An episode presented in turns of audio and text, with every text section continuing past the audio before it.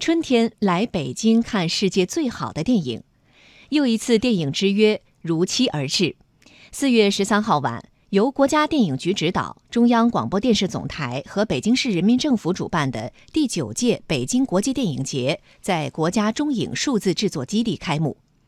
中宣部副部长、中央广播电视总台台长、第九届北京国际电影节组委会主席盛海雄宣布电影节开幕。今年恰逢新中国成立七十周年，本届电影节以“家国”为主题，由中国和哈萨克斯坦合拍的讲述冼星海故事的《音乐家》作为开幕影片，重现了冼星海创作黄河大合唱鲜为人知的细节。而四月十三号正是黄河大合唱在延安陕北公学首演八十周年的纪念日。开幕式节目全都由电影人合作完成，中外影人齐聚一堂，致敬追求电影极致呈现的行业精神，感受中西电影文化的交流和融合。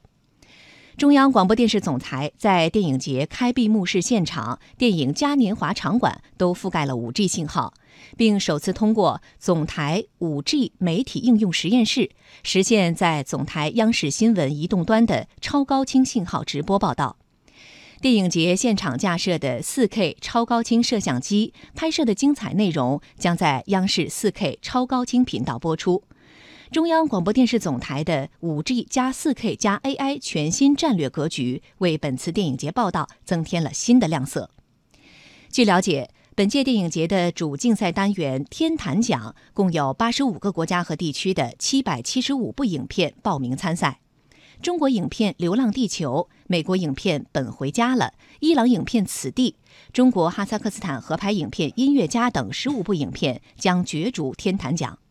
近五百多部中外影片将在北京的三十家影院展映。电影节还将举办新中国成立七十周年电影主题论坛、印度电影周、北京市场电影交易、电影嘉年华等七大主题活动和三百多项其他活动。为期一周的电影节将在闭幕式上举行天坛奖颁奖典礼。中央广播电视总台和北京市相关领导严晓明、杜飞进等出席了开幕式典礼。